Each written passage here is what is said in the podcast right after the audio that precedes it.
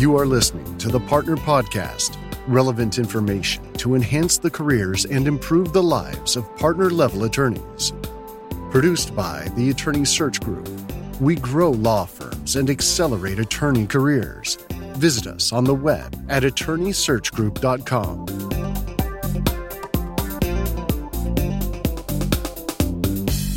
Corporate and law firm leaders call on Gina Rubel for high stakes public relations, crisis planning, and incident response support including high profile litigation media relations. One of the most widely acknowledged experts on legal marketing and law firm public relations, Gina is a sought after speaker and media expert. Gina founded and continues to lead Furia Rubel Communications and has been listed among the 2019 and 18 Lawdragon Global 100 leading consultants and strategists to the legal profession.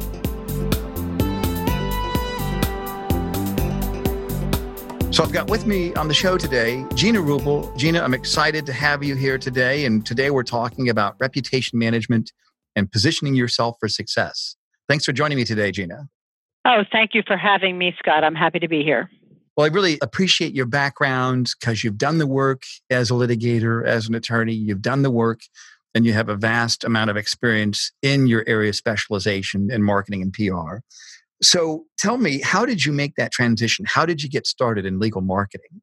You know, it's interesting. I've always loved proactive communications. In fact, uh, my undergraduate degree from Drexel University was in corporate communications and international business. And I worked as the director of marketing and corporate communications for several uh, technology companies early in my career. Mm-hmm. When I went to law school, I practiced law in Philadelphia as a judicial law clerk and litigator and I was handling a lot of very high profile litigation.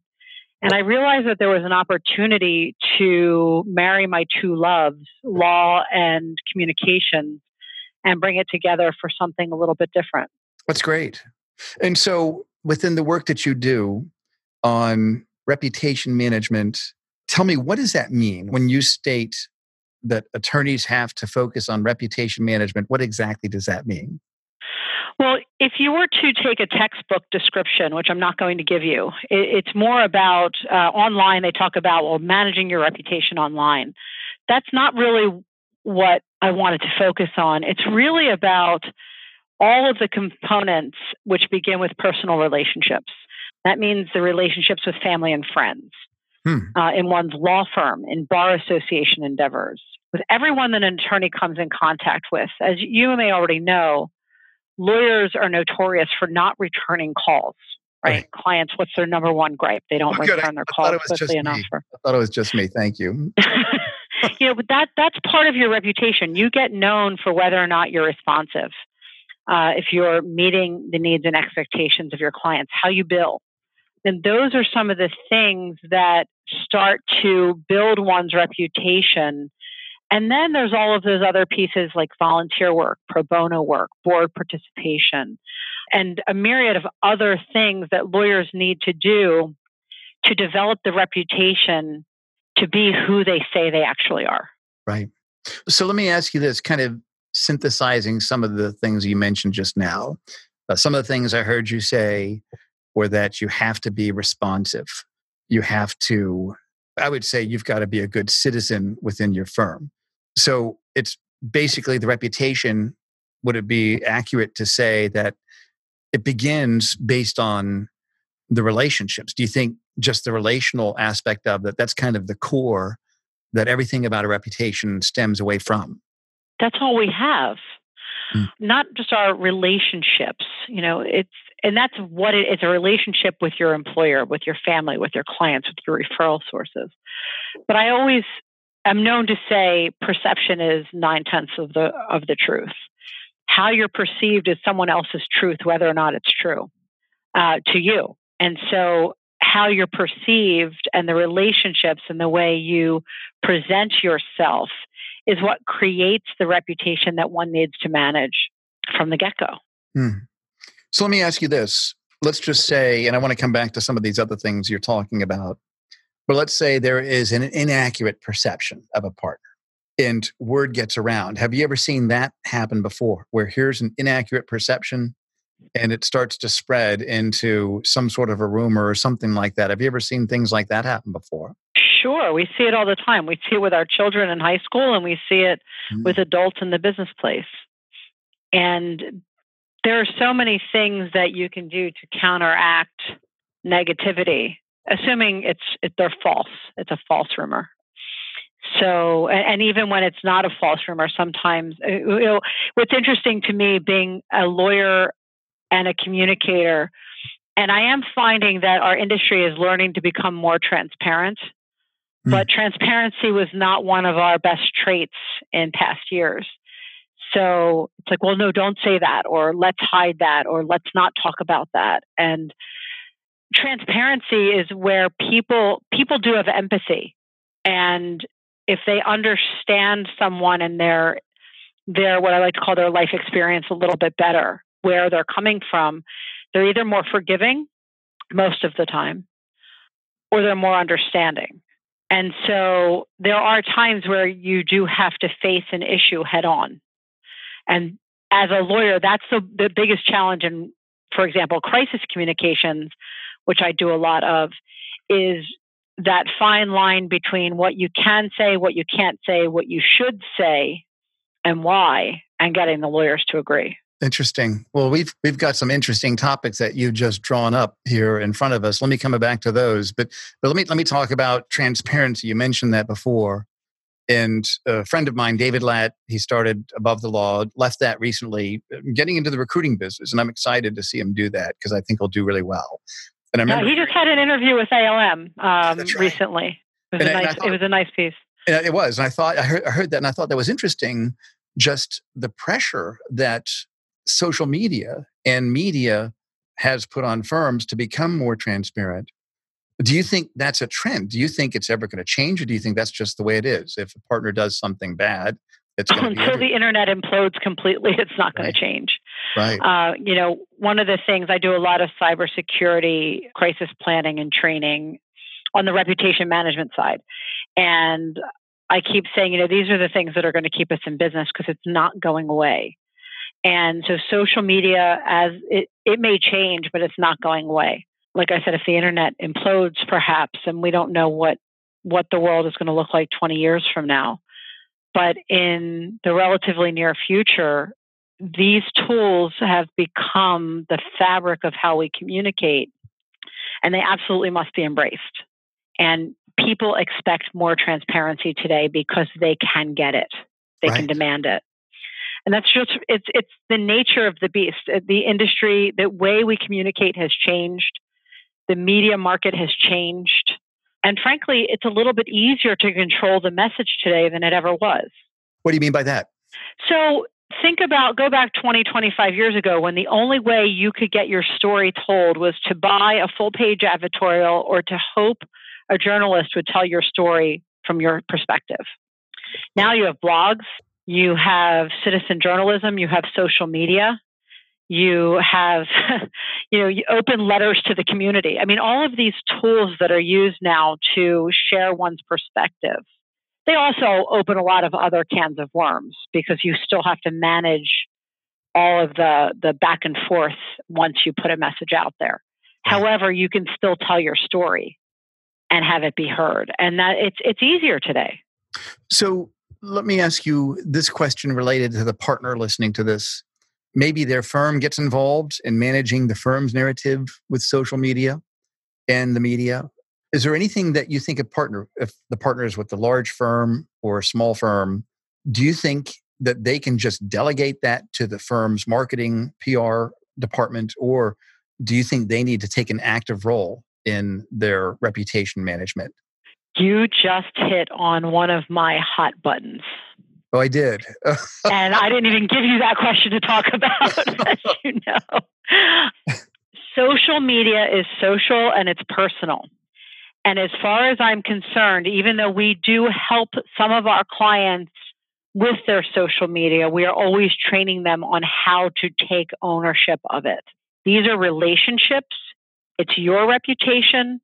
Every single partner should have an act, at the very least, should have the best LinkedIn profile possible, complete from top to bottom, and they should own the relationships that they have on LinkedIn. And those, their whole profile should be speaking to both their target audience as to who they serve and why it matters, as well as their current employer or future employer if they're looking to move laterally as to the benefits they bring to the table. Mm. That is not, and so I just recently had a client say to me, Well, when I was at a big firm recently, the, the marketing department did all my social media. And I said, Well, that's a shame. I said, That's a real shame because you didn't learn how to use it. You didn't learn how to use it well. And now we have to teach you because you need to own that space. A marketer can't answer a question that is posed to a lawyer. What if, what if they get a legal question? Right you know and so there's so many different elements to that but these are relationships and they are social media has given us the opportunity to have these incredible tools. And for corporate lawyers in particular gcs are on linkedin they're looking. Right. I've done interviews with gcs um, many. I've sat in on many gc panels and if they're focused on gcs they're they're there they're looking on linkedin they want to know who you know. They're looking at your relationships. They're asking people about you before they ever accept a meeting. So um, I know I'm going on a tangent, but well, it is very important. important for lawyers to own their social media. Do you think that has resulted in an increase in business for certain partners if they take an active interest in this? They know how to manage it, they become proficient and maybe even exceptional at managing their social media reputation do you think that can translate into an increase in business for them? I know it has. Uh, it's not a matter of think. I know it has. Tell me about we've that. Seen the, we've seen the return on investments with clients.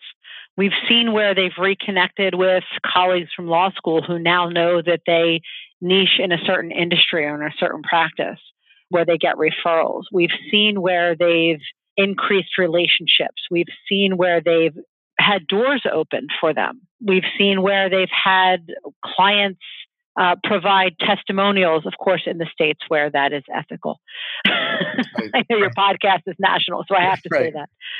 But we see it all the time. I've gotten tons of referrals through social media over the 17 years that I've had my business. And why that matters to the partners listening is I provide a service, just like a lawyer provides a service.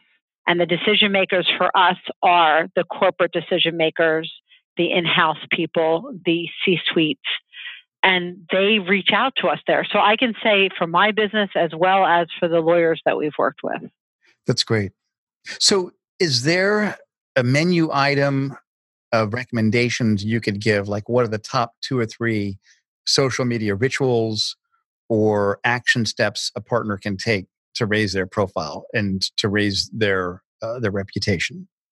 Well, if I could take a step back just for a second, I don't want to just talk about the social media aspect, it's part of it. Okay. But I think it starts with having a strategic business development plan. Ah, that's a good place to start. Tell me about and that. And so, you know, it really, oftentimes lawyers, Uh, the, the way I like to equate it is you have a new matter come in the door, new client come in the door, and the first thing you're going to ask is, what is our objective?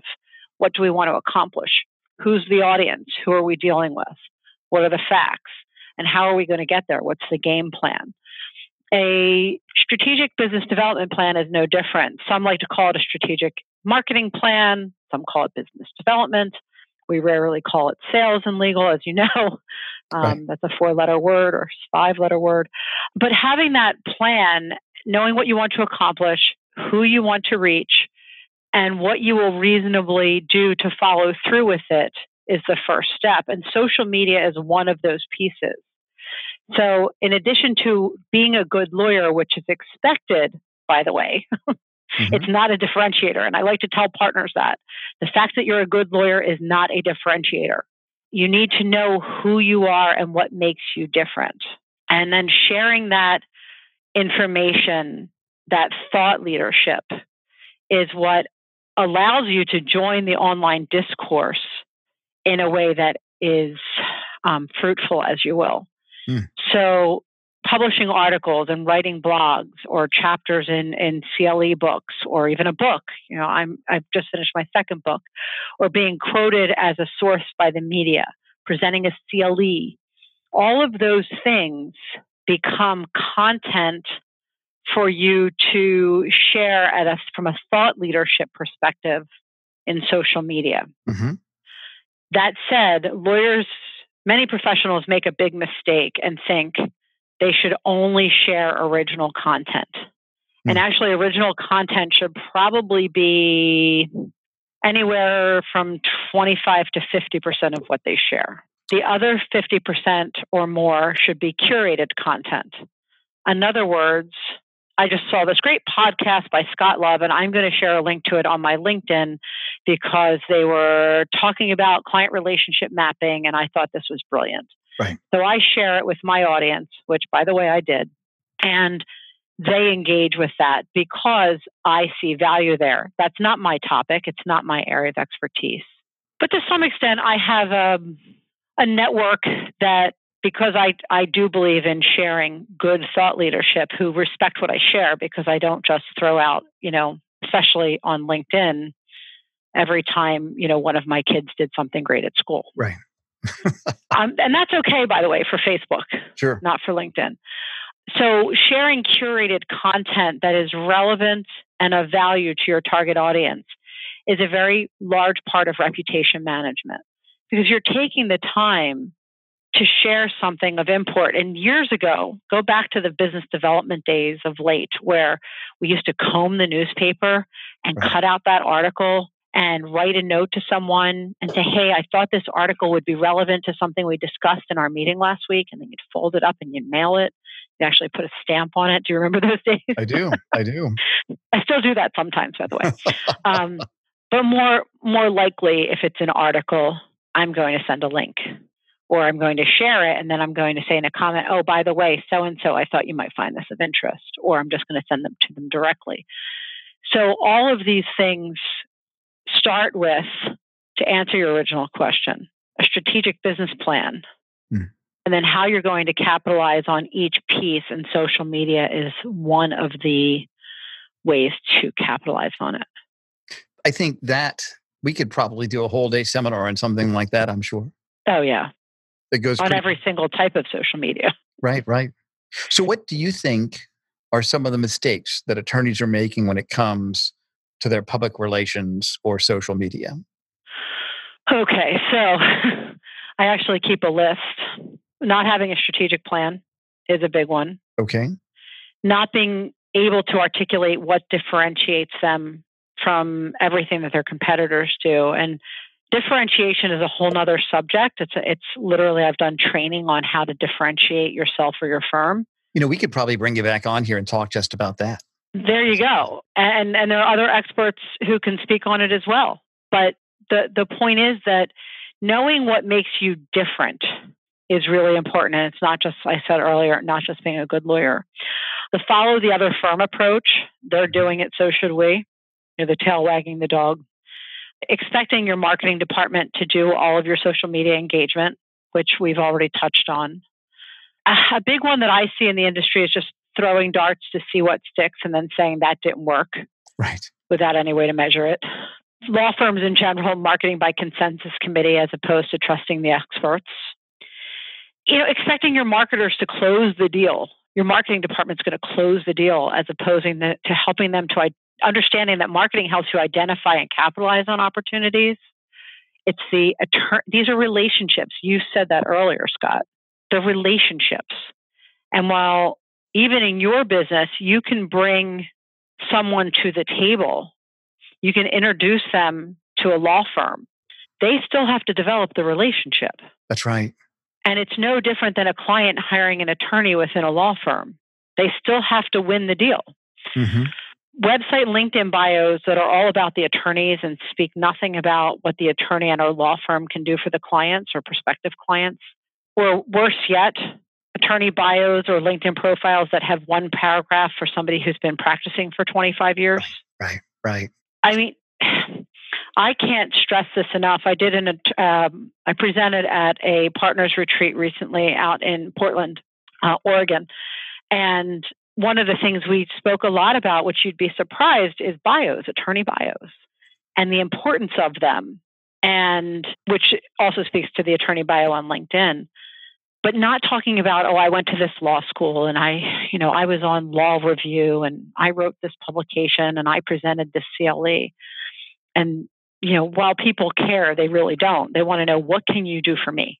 Do you understand my problems and can you help me deal with them or avoid them? That's right. And the one thing I'm going to promote for you right now was the article that you wrote on LinkedIn that I read earlier this week which is great. And I'd forgotten about that till you mentioned it. 11 tips for writing effective attorney bios. Oh, thank you. Yeah, it's spot on because I, I read attorney bios for a living. I've probably read more attorney bios than any law firm leader because that's what I do. And this is anybody that's listening, I'd recommend connecting with Gina on LinkedIn and, and we'll put the show links. We'll put your LinkedIn profile on the show link notes. And then I'd say that article that you wrote is a must read. Well, you know how life is so symbiotic. I wrote that article as a result of the partner retreat mm. because it wasn't only what we presented, but it addressed questions that came up. And these are all senior partners, incredible lawyers that I get to work with on a regular basis. And they have very valid questions.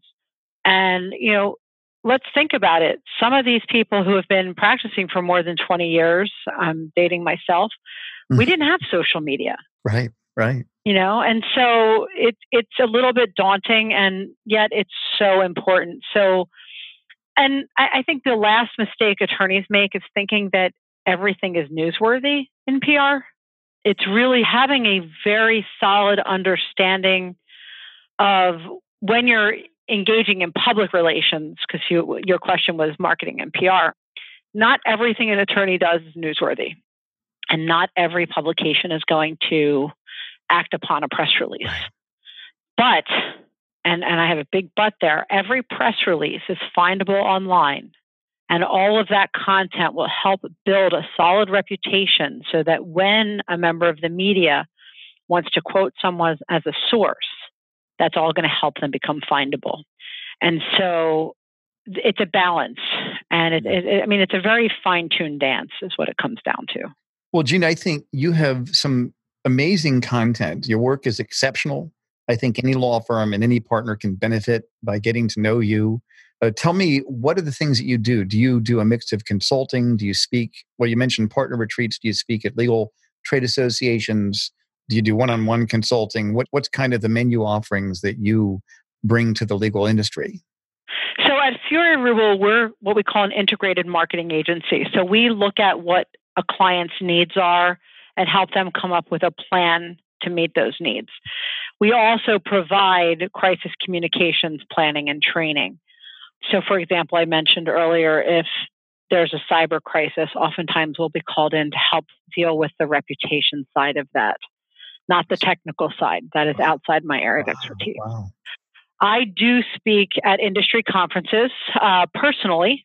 Uh, some of my teammates do as well.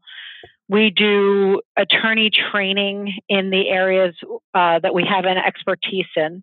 So, individual planning, uh, business development planning, marketing, PR, media training, crisis planning, and management. But really, what we love to do is become a part of the team, hmm. be trusted, and help our attorneys along the journey because some, for some of our clients, all we do is public relations and media relations. Right. For others, we're doing a mix of all of those things. But being a trusted part of the team, and, and I can't say it enough trusted, because the word vendor has gotten very ugly. Right. We're a strategic partner, just like a law firm is to its clients. We're providing counsel and we're helping them get from point A to point Z through the various forms of communications. And I love it. I absolutely love it you know, I still maintain my license, so I do CLEs all the time and um, within my areas of expertise, obviously. So, what do you love and, about what you do, Gina? I love, it. you know, just like being a lawyer, I like having new challenges all the time. When I went into the practice of law, I always loved the opportunity to take a new matter, a new case, a new client, and pick it apart and understand really what is this opportunity? What do we need to accomplish and how do we get there? And it's no i don't do anything differently. I just use it's the way we communicate that's different in marketing and pr as opposed to law. But we're doing a lot of the same things you know, and a, a communications assessment is a client intake, if you will. when you're handling the media, we do a lot of trial publicity, but when we're doing it, it's very high profile matters. You know, telling somebody from Good Morning America why this is such an important story because it's going to change lives. And, you know, I can actually say, yes, we've had a couple of clients on, on programs such as that and other national programs because the story was newsworthy. It was valid. And in other cases, it's really just helping to tell the story in a way that enriches the audience as well as the client. It's fun. It's a lot of fun. And I don't have to argue with anyone, which I really enjoy.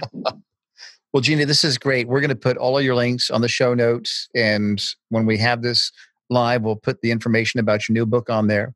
But I just wanted to say thank you for taking the time to be on the show, for giving this solid content that I know can can help people to thrive in building their reputation and ultimately their practice, which uh, makes their whole lives a lot better. Also, so it's it's obvious that you're very passionate about this and very good at this, and I I can't wait to continue getting to know you, Gina. This is great. We'll Thanks, Scott. I feel the same way. It's really yeah, been a pleasure. Yeah, thank you. We'll have you back, and I and I like that idea of points of distinction. We could do another program on how to write law firm bio.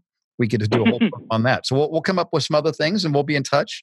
And thank you again for being on the podcast show today. It's my pleasure. I really do appreciate it.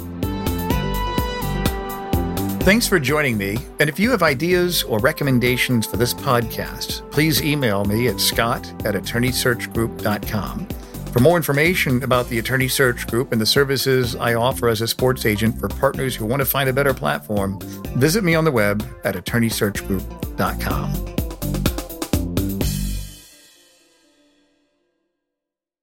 This podcast is a part of the C Suite Radio Network. For more top business podcasts, visit c-suiteradio.com.